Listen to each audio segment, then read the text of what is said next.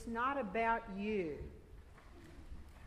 Some of you may remember Rick Warren's Purpose Driven Life. That was the first line of it. And he went on to say, It's not about your own personal fulfillment, it's not about your peace of mind, and it's not even about your happiness. He wrote that book in 2002, and who knew it would sell 32 million copies? A book that goes completely against the grain of our individualistic, it is all about me and how can I get ahead culture. He was writing about life in the kingdom that we've been talking about all summer here in church.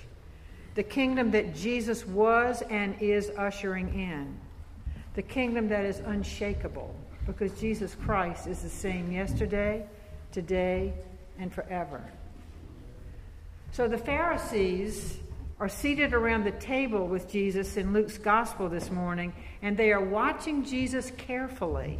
Everything that he's doing and saying is shaking up their world. He's eating with sinners, he's healing on the Sabbath, not to mention calling them hypocrites and whitewashed tombs.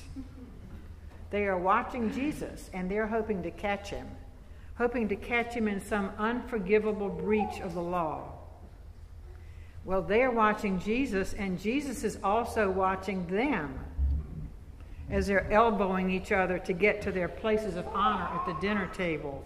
And he says in a voice just loud enough to be heard by them as they're settling down When you are invited by someone to a wedding feast, do not sit down in a place of honor. Immediate grumbling. Jesus, you don't get it. Social status is important to our business, our finances, our social life, the future of our children.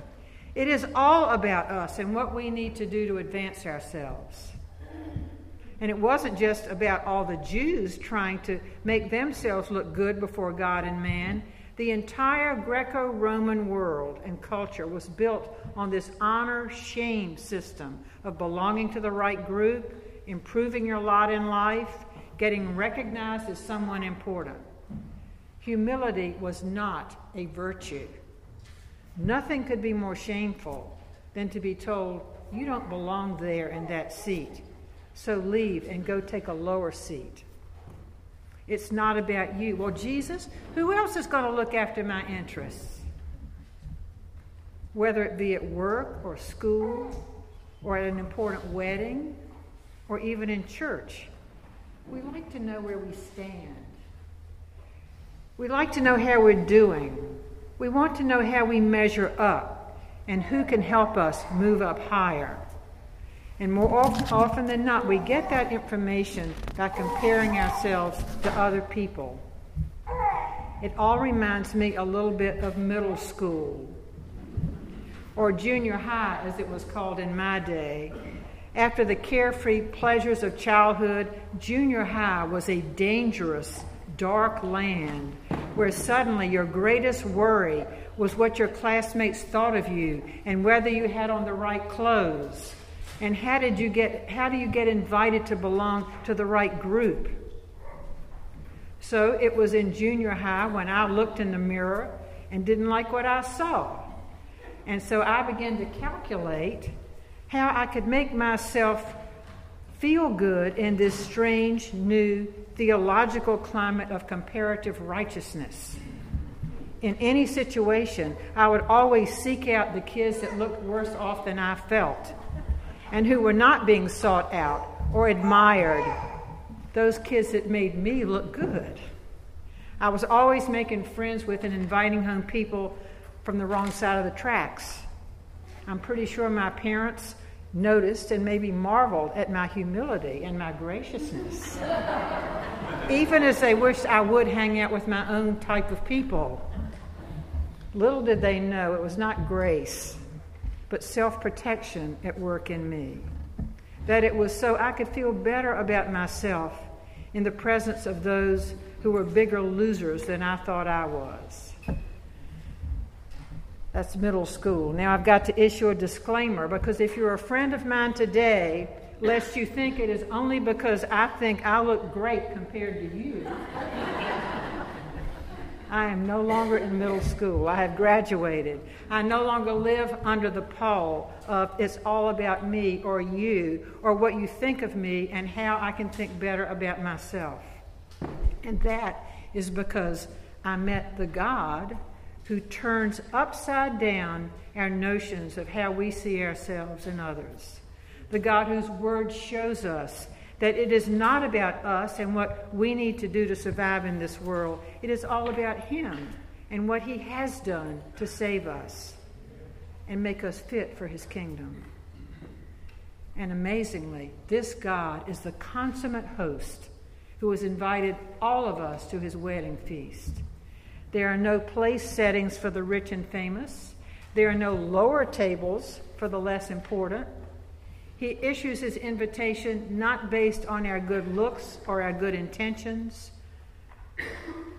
He issues his invitations not based on our family connections, not on any of the other standards that we use to measure our worth. And unlike us, I'm telling the truth here, with God there is no expectation of payback, unlike us. When you give a feast, invite the poor, the crippled, the lame, the blind, and you will be blessed because they cannot repay you. We say, now, if they invite me to dinner, I'll have to reciprocate. How hard it is for us not to try to pay people back. How it goes against the grain to be the recipient of a gift that has no strings attached. There are a lot of us in the body of Christ who can hardly stand be given something that we can't pay back, who may be very big givers, but who are very bad receivers, who can't bear to feel beholden to someone. And in how many subtle but crushing ways do we have the same attitude towards God? God, if you give me this, I'll give you that. And God, if I do this, will you do that? So here's a question, not for the faint of heart. Consider your own life. And is your own giving a free gift, no strings attached? Or is it a bribe to gain favor with someone or to pay back? With God, there can be no strings attached because we have no strings to pull. Nothing we can do to make Him love us or to make Him love us more or to give us what we want. In fact, the Apostle John says the very fact that we can love at all is because he first loved us. He sent his Son to save us before we even knew we needed saving. And the Apostle Paul says, while we were powerless. God does not see our accomplishments, He sees our need. And although we are all unable to approach Him on our own merits, because no one is righteous, says Scripture. No, not one. Us with our divided hearts and our self interest. Some of you today in this room need to know that God is not a stern taskmaster. He's not demanding that we shape up and prove ourselves. Instead, God has made a way for us to approach Him and to be received by Him and to be healed and to be set free. The way, the truth, and the life is what he calls himself. And his name, as you well know, is Jesus. He left the Godhead. He emptied himself to become human. He did not consider equality with God a thing to be grasped, but made himself nothing. He humbled himself to the point of death. He took the form of a servant. He took the punishment he did not deserve, all in order to inaugurate the kingdom, the unshakable kingdom of love. His entire character is this radical act of love that levels the playing field, puts Emily Post out of business, frees us from the necessity of proving ourselves. Friend, come up higher, says the wedding host.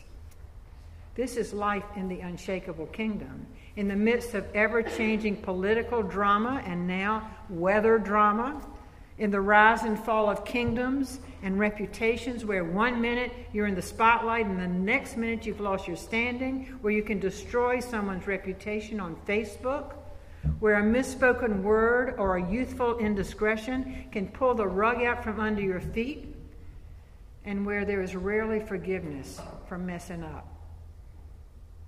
In the midst of all of this, God says, with the sacrifice of his Son on the cross, Friend, come up higher. I made you for myself. It is not about you, it is all about me and the life I created for you, redeemed you. I give you the Holy Spirit to show my glory. Even in the midst of your own shaking and quaking life, your misfortunes and your upheavals and your suffering, I will make you the demonstration of my unshakable kingdom. Christ in you, the hope of glory. Why would we look anywhere else for the acceptance and respect that we crave? When Jesus says to you and me, the very vow that couples make to each other when they get married up here with all that I am and all that I have, I honor you. With all that I am and all that I have, says Jesus, I honor you. But Jesus does not simply leave us relieved of our strivings, because he goes on to say in Luke's gospel that on the last day there's a badge of honor which God will bestow on those who treat people the same way God has treated us. Jesus never says, if you're a really good prayer, I've got some stars for your crown. Or if you tithe, or if you read your Bible every day, come on up to the better seat. No, he says, I'm watching you carefully to see how you love one another, to see how you treat one another, because they will know you are Christians by your love. When you invite the poor, the crippled, the lame, the blind, those who are in prison, all of which you were before I saved you, and you use your good china, and you don't skimp on the helpings with even the least of these, and you expect nothing in return because they have nothing to give you. Then, says God, you experience my love that passes understanding, my blessing, and my joy. What does that look like for us right here today? Well, at St. James, it looks like the ministries that we have to the homeless and the down and out and the hungry. It also looks like two amazing funerals that we've had here in the last 10 days and the testimonies of people Ann King and Fred Whitman loved and whose lives they touched. And it looks like all the people of St. James who have gathered around their families to pray and support them. It looks like the divine appointments that each of us are given by God from time to time to offer compassion and mercy to someone in need. It looks like when you offer grace to that person God has put in your life who is so hard to love.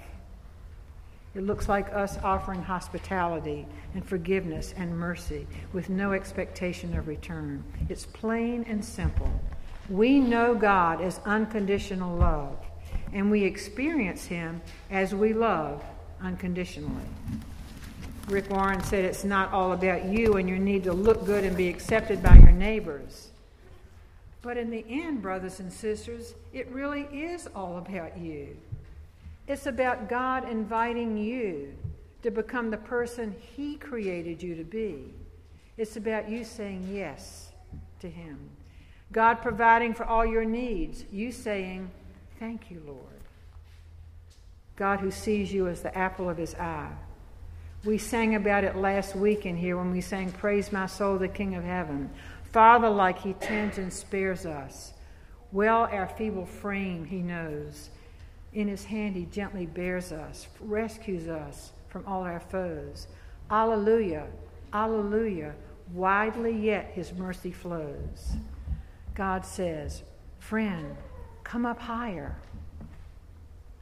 He honors us by making our hearts his abiding place. He sends us out to share his glory. And widely yet his mercy flows widely yet his mercy flows. Amen.